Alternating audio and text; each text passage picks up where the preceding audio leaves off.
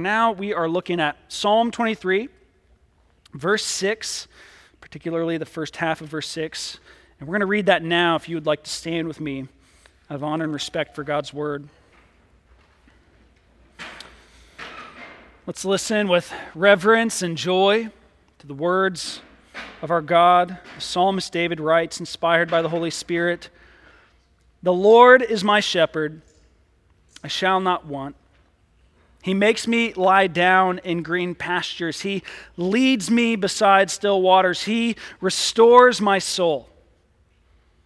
He leads me in paths of righteousness for his name's sake. Even though I walk through the valley of the shadow of death, I will fear no evil, for you are with me. Your rod and your staff, they comfort me.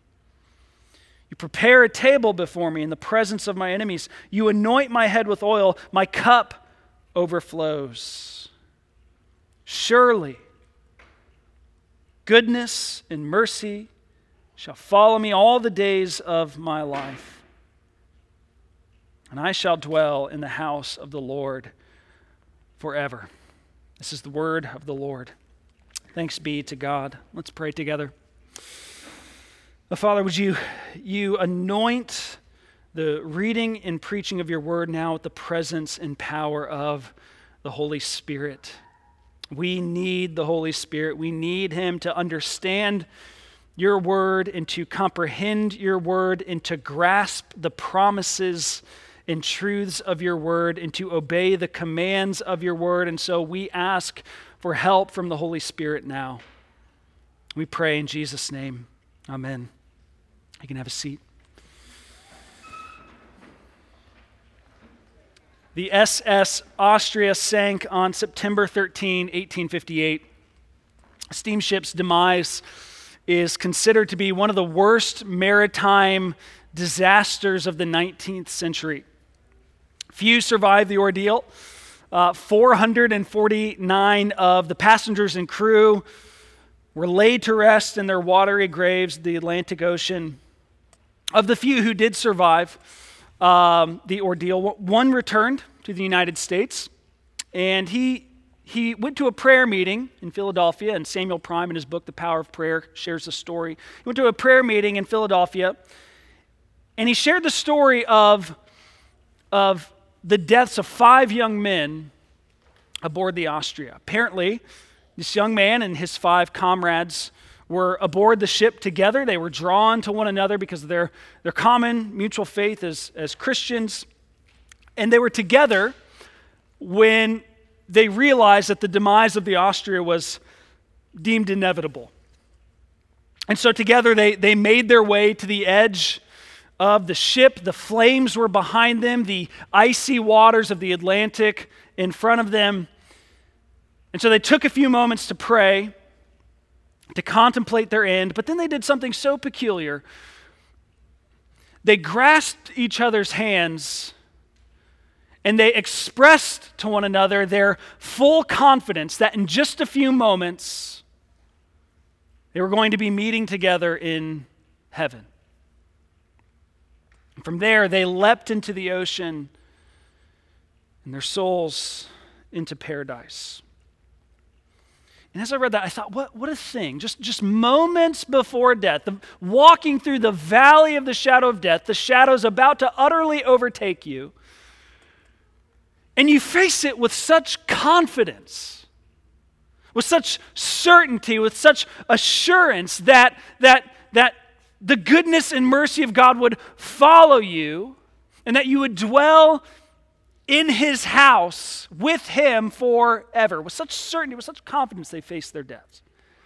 Well, I'd like for us to consider this morning whether or not we possess this kind of assurance in our souls. And now, the, the experience of what's, what's often called Christian assurance, it's not simply the same thing as, as trusting in Christ for one's salvation. Rather, the, the experience of, of Christian assurance is, is is the thrilling comfort of having a measure of certainty regarding that salvation which you've trusted in Christ for. It's, you know, if, if you think about it, faith, the genuine faith would be the root, and assurance would be the flower of genuine faith.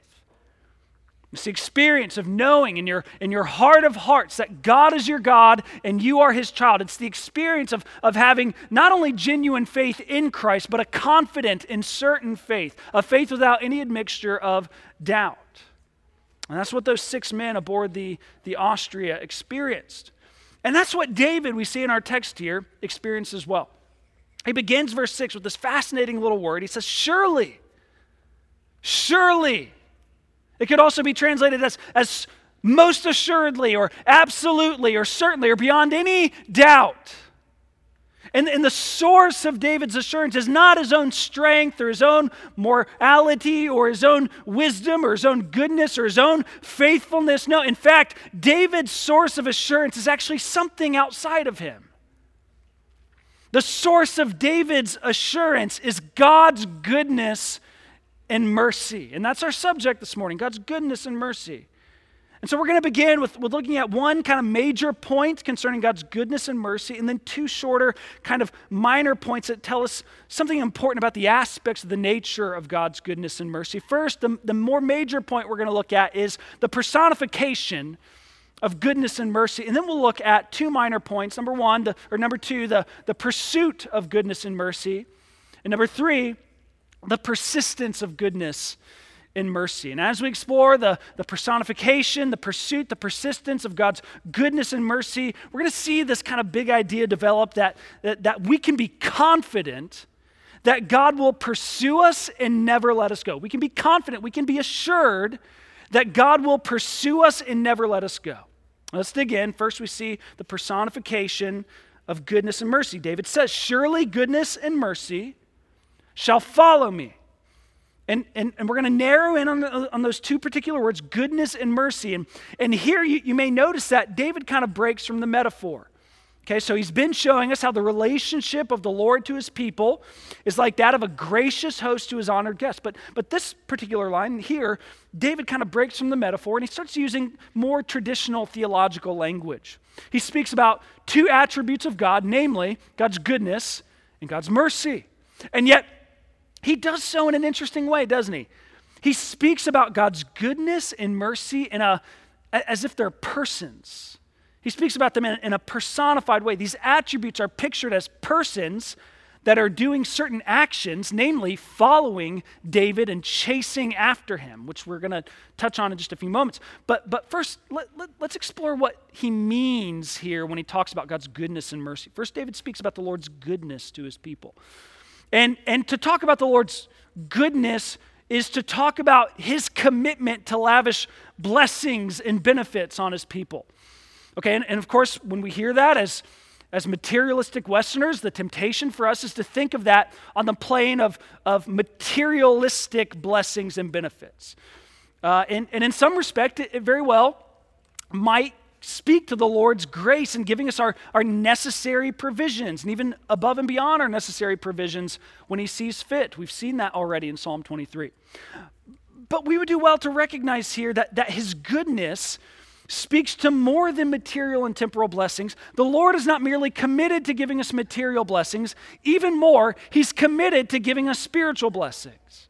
He's, he's, he not only wants us to know the pleasure of having bread in our stomachs and water in our mouths and uh, beds in which to rest our head at night, he wants us to know the pleasure of, of being filled and quenched and at rest in his presence.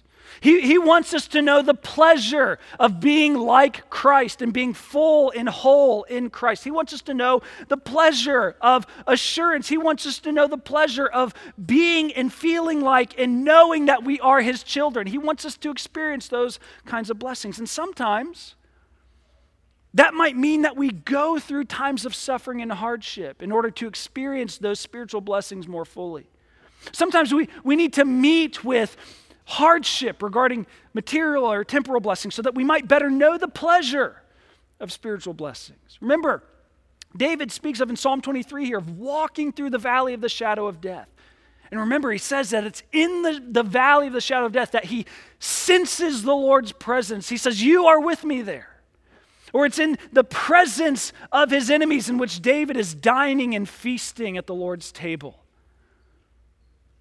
Remember, it's, it's, it's, it's sometimes while the Lord delights in meeting our material and temporal needs, that, that doesn't mean that we won't face hardship and suffering in this life. And yet, notice here that, that David's hardship and suffering doesn't cause him to question the Lord's goodness, does it? He, he, he very well might say with the Apostle Paul in Romans 8 that the Lord works all things together for the good of those who love him and are called according to his purpose. And along with Paul, in the very same breath, in the same chapter, David could very well speak of the Lord's goodness while experiencing hardship and persecution and suffering and famine and nakedness and danger and sword and all the rest of it. And sometimes it's in those very things that, while unpleasant in the moment, we might see a better picture of the Lord's goodness. One pastor, he spoke of it this way. He said that, that the many things we experience in life are, are like the many ingredients of a cake. And we all love cake. Everybody likes cake. If you don't, there's something wrong with you. Well, some of those ingredients, in and of themselves, don't taste very good. Flour doesn't taste good on its own. Vanilla extract doesn't taste good on its own. Baking powder doesn't taste good on its own. They're hard to stomach. But the end result is cake. It's amazing. Everybody likes cake. It's, it's amazing. Similarly, many, the many experiences we, we have in life are, are sometimes bitter and hard to take. But if we could see the end result in the bigger picture, we would see the Lord's intention to bring us much good and that His goodness prevails in the end and that ultimately all things work together for the good of those who love Him and are called according to His purpose. But then David speaks not only of the Lord's goodness, but the Lord's mercy. And now, this part's a little more difficult because the word translated as, as mercy here is a word that, that there's not really a direct equivalent for in English. Sometimes it's translated as mercy, sometimes it's translated as, as steadfast love. The word is hesed, and it speaks of, of the kind of love that is based on a pledge, the kind of mercy, the kind of kindness, the kind of grace that is based on a vow. It's a covenant kind of love. Uh, R.C. Sproul wanted to actually translate it as loyal love.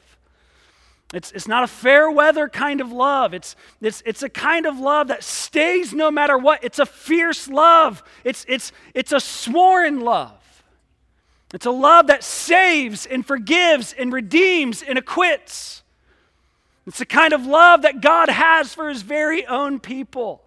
He has pledged and sworn his love and mercy to us as his people. And I want you to consider what that means. That means that God has tied up the very glory and honor of his name with our good and our salvation as his people. So much so that if God were to fail to forgive us as his people, if he were to fail to bless his people and ultimately save his people, he would be a liar and his glory would be diminished. God has bound up his glory in our good. Charles Spurgeon tells the story of an elderly dying woman in Scotland while on her deathbed. Her pastor came to visit her, and, and upon his arrival, she told him, I'm utterly confident that I am forgiven, I am redeemed, and I am about to meet my Savior. And Pastor then asked her, he said, Suppose the Lord doesn't keep his promise and you are lost. She responded by saying, His would be a greater loss than I. Perplexed by her answer, the pastor said, Why?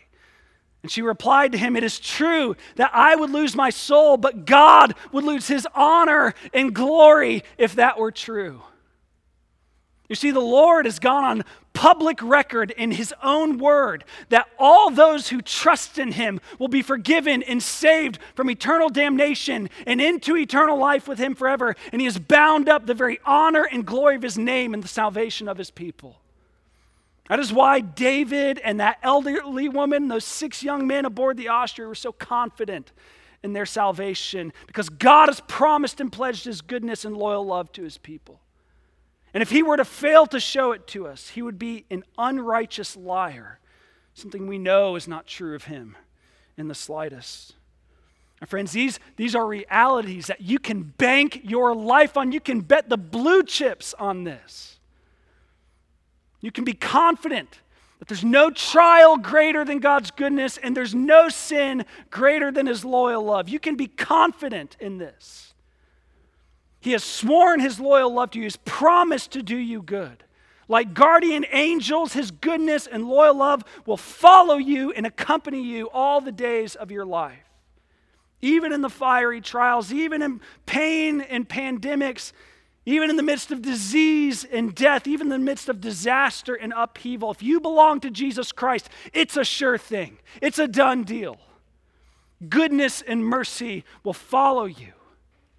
Which brings us next the, the pursuit of goodness and mercy. Next, we see how, how God's goodness and mercy follows us. David says, Goodness and mercy shall follow me. And of course, we might be somewhat perplexed by that language. You know, normally in our, in our uh, relationship with the Lord, we're usually seen in the ones who follow as the, one who's, as the ones who follow, and that speaks of the Lord's kind of his leadership of us in the things of life. But, but here, David speaks of the Lord following us. And what's more is, is that following is probably too mild a word. Elsewhere, the, the, when this Hebrew word is used in the Old Testament, it speaks of a, a kind of violent chasing. Normally, it's, it's, it's, it's, it speaks to a kind of violent chasing, like in Genesis 14 or Judges 20 43. Uh, it, it's used to speak of an army chasing another one in battle. Now, this kind of picture we might have of this word would be like a, a hunter stalking its prey. Only here, the, the violent pursuit of, a, uh, of, of the Lord is not like a hunter stalking its prey or an army chasing another in battle. This violent pursuit is for the good of one pursued. Like a shepherd chasing after a lamb to save it from the jaws of a, a predator, perhaps like Liam Neeson in that movie Taken, you know. The Lord's goodness and mercy has a particular set of skills, you know. Yeah. God's goodness and mercy and follow us. And, and, of course, David's use of the word here assumes that we are so prone to, run away, to run away from the Lord. Like sheep, we, we wander from his fold. And yet, the shepherd seeks us out and rescues us from destruction. This was a, this was a lesson David knew well. It's one he had learned the hard way. And 1 Samuel 12 tells the story of how David had, had run away from the Lord but how the Lord graciously chased him down in his severe kindness. It was during the, the time of the year when, when kings would normally go out to battle with their, their armies. But for some reason, David stayed behind. And while his men were off bravely fighting for the sake of Israel, David was living a life of leisure and comfort in his palace. And one evening, he goes to take a walk on the roof and he saw Bathsheba across the way bathing on her roof. And his glance turned into a stare, and his stare turned into action. David inquired about who she was and found she was the wife of one of David's soldiers, one of the ones who were off fighting for him, Uriah. And he sent for her. And you know the story. David sexually violated this woman, this image bearer. He leveraged his power to take advantage of here, and in so doing, he sinned against her and he sinned against Uriah, and most importantly, he sinned against our holy God. Long story short, she became pregnant, and, and in order to hide what he had done, David had Uriah killed and he took Bathsheba as his wife. And he went on to live like nothing had ever happened. Only God, in his goodness and mercy, he would not allow that to happen. And so the Lord chased after David. He sent the prophet Nathan to expose and confront David and his sin. And he called David to repentance, and the Lord rescued David from the clinches of the jaws of his sin. So, again, here, don't you see David's confidence and assurance? What's it? It's not in himself, it's not in his own goodness or his own morality. David knew, like we all should know, that if our own worthiness is the cause of God's kindness to us, we're hopeless. Instead, his confidence is in God's goodness and mercy, and in the promise that his goodness and mercy will chase him down and pursue him all the days of his life. Which brings us lastly to the persistence of goodness and mercy. Not only is David confident that the Lord's goodness and mercy will follow him all the days of his life, he says, he will, he will follow me. He's confident that it's persistent. And so he speaks also of the Lord's persistence here. Most certainly, David's affections and allegiance will, to God will fluctuate. Most certainly, he will, he will fail and falter in his sin.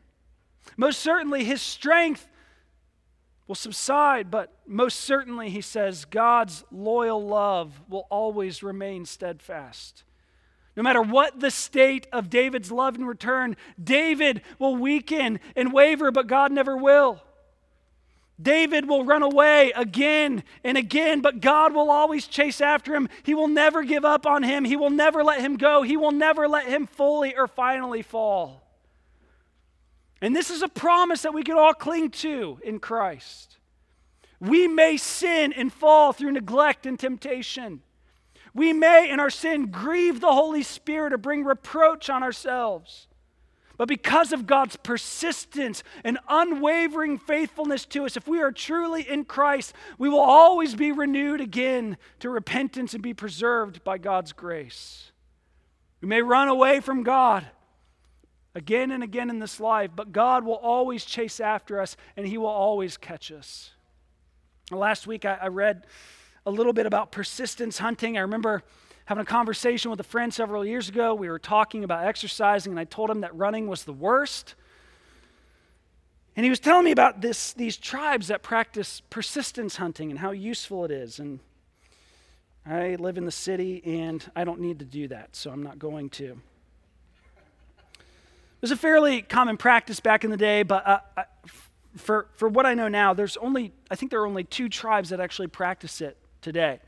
Persistence hunting. It's it's where the hunters will chase after a particular animal as their prey, and they'll run, and they'll run, and they'll run, and they'll run, and they'll run, and they'll run for a very long time.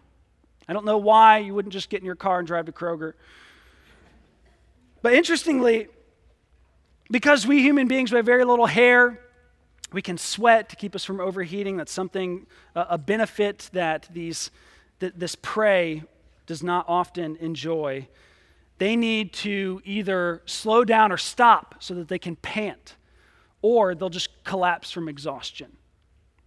And so, the sort of strategy is to simply run more steadfastly with greater endurance, with greater persistence than the animal being chased. Persistence hunting, you, you chase an animal until it gives up or collapses.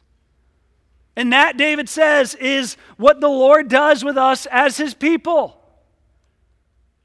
Our, our endurance to continue to run from him when he is set on, set his sights on us is nothing compared to the endurance with which he can run after us. His grace is always greater than our sin. His endurance is always greater than our endurance. If he has set his sight on you, Christian, you are safe and he's never going to give up on you. He will chase after you and he always gets his prey, David says. He's got infinite capacity and power and steadfastness. He doesn't get tired. He doesn't grow weary. He always gets his prey. David was sure of it, he had experienced it himself. Young men aboard the Austria were sure of it. That elderly Scottish woman was sure of it. And you, my friend, can be sure of it this morning. And that's largely what I want you to walk away with this morning that you can have Christian assurance. You, you can possess a greater measure of assurance and certainty regarding your salvation. Your conscience can increasingly rest at ease in God's grace. Your soul can grow in knowing the thrilling comfort of Christian assurance. I'd like to close with just a few do's and don'ts regarding that journey to possessing assurance. First, I would say don't assume your salvation. We want assurance, not assumption. There's a big difference. We, we assume our salvation when we presume upon false pretenses. We assume our salvation when we think we are saved because we prayed a prayer once.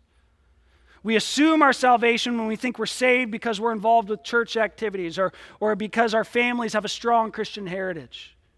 We assume our salvation when we think we're saved because we have material blessing and financial security or because we've done good works. If we think we're saved because of these matters and others like them, we don't have assurance of salvation. We're assuming our salvation. which is a poor substitute for assurance, and might eventually lead to eternal death and damnation. Don't assume your salvation. Second, don't participate in behavior that hinders assurance. You know, sometimes we, we act and we behave in, in, in ways that keep us from experiencing and enjoying Christian assurance. We do this when we refuse to deal with known sin. We deal with sins like lust or anger in our lives. We continue to refuse to deal with them day by day. We don't confess them, we don't forsake them. And so we continue to experience something less than what God has for us in Christ concerning assurance. Likewise, spiritual laziness is another behavior that hinders Christian assurance. Ask yourself are, are you spiritually lazy? Are you lazy and lax when it comes to reading the scriptures and, and praying daily and participating in the communal life of God's people? Are you spiritually lazy? Or, or not only that, but to put it more positive, positively, do you, do you habitually participate in activities that numb your soul to the possibility of Christian assurance? Namely, do you, do you overindulge in things like entertainment, social media, TV? Donald Whitney, he, he rightly calls these things as a sort of a, he calls them spiritual anesthesia. Especially on the heels of, of our time in, in quarantine, perhaps you're experiencing this at, at, a, at a rate that you've never experienced it before. You're just spiritually asleep, spiritually lazy, participating in activities that cause spiritual anesthesia. Perhaps a break from those kinds of things might be present or might be necessary in your life in the present so that you can devote yourself to the pursuit of assurance with greater vigilance and care. Don't assume your salvation and don't participate in behavior that hinders assurance. But lastly, do look to Jesus. Do look to the promises of God.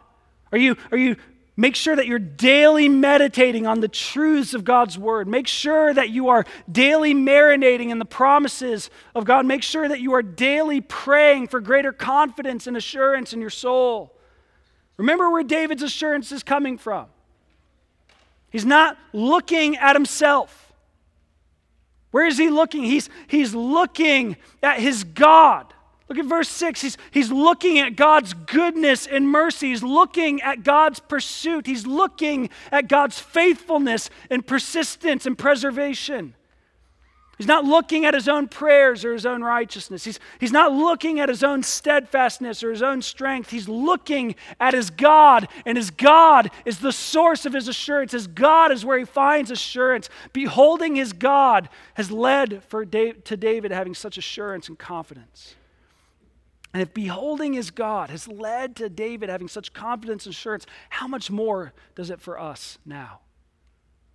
We have, a, we have a greater display of God's goodness and mercy on this side of the first advent of Jesus than David did on his. You, you, you see, because the Lord's pursuit of us caused him to leave his heavenly home with all of its perfections and pleasures, and He chased after us by becoming like us. He stepped into our skin, and He even took upon Himself our sin. And He suffered and He was tortured on a Roman cross in our place. He took what we deserved because of our sin and he died in our place on his cross. And in so doing, the penalty for our sin was laid on him. So now we only need to trust in him and receive his free gift of forgiveness and redemption. But then that's not all. He also rose again three days later. The, the powers of death and hell could not hold him. and his divine might, he overthrew the reign of Satan, sin, and death. And now, as the victorious one, what he said in John 10 28, he says over us right now as his people, I give them eternal life, and they will never perish. No one will snatch them out of my hand. Indeed, all of God's promises of goodness and mercy find their full yes and amen in Christ Jesus. What's more is He sent the promised Holy Spirit to fill us as His people so that we would be sealed and secured by His holy presence. So that no matter where we are or what we're doing, His presence, His goodness, His loyal love is close at hand, following us all the days of our lives. Friends, we can be confident. We can have assurance that God will pursue us and never let us go. He's sworn to it. He tied the very glory and honor of his name to it. He wants you to be assured of it as his beloved people. And so, in light of his promises, in light of his pursuit, in light of his persistence, I implore you pursue the thrilling comfort of Christian assurance. Like those men aboard the Austria, that Scottish woman, it will make all the difference when your time comes to die. But even now, it will make all the difference for how you live now. It will embolden you to serve and seek justice in this world. It will cause you to lay your head down in peace at night and rest, knowing I am good with God. Will keep you from loving this world too much when earthly comforts abound. It will give you the strength to persevere through any trouble or any trial you may meet with now. So, if you're not currently experiencing the thrilling comfort of Christian assurance, I'd like to invite you to get a hold of myself or, or Pastor Dan, one of the pastors here at Veritas. We, we all struggle with doubts. We all struggle with a lack of assurance. Sometimes, some of us more than others. It's nothing to be embarrassed about or ashamed of, but it is something that you ought to seek to remedy. It is something that you ought to pursue. So if you know how to get a hold of Dan or JJ or myself, I'd invite you to do that. If you don't, again, invite you to fill out a connect card. Talked about at the beginning. VeritasDayton.org slash connect or, or grab Dan or myself afterward. We're gonna we're gonna kind of mingle uh, outside after this a little bit. We'd love to chat with you or assist you in any way that you uh, feel the need for as we're able. For now, as we transition to a time of communion, we're going to take a moment to pray and then participate in the Lord's Supper together. Let's pray. Heavenly Father, we, we cry out to you now. Our, soul, our souls long to know with certainty your goodness and your loyal love. We long to say with confidence that your goodness and mercy will follow us all the days of our lives. Keep us from assuming and presuming our salvation. Cause us to look to Christ, the eyes of our hearts, to behold Him, to take hold of Him, to trust Him, to love Him, to rest on Him completely. Remove any doubts within, replace them with delight in you. And as we come to the Lord's table now, as we look upon the bread and the cup, emblems of Christ's dying love, remind us afresh of the depths to which he descended, and the heights to which his love soared, and the length of which he traveled to make us secure and safe by your grace. Also, that in living and in dying we may belong to you and you to us. Help us to be sure of it. We pray in Jesus' name. Amen.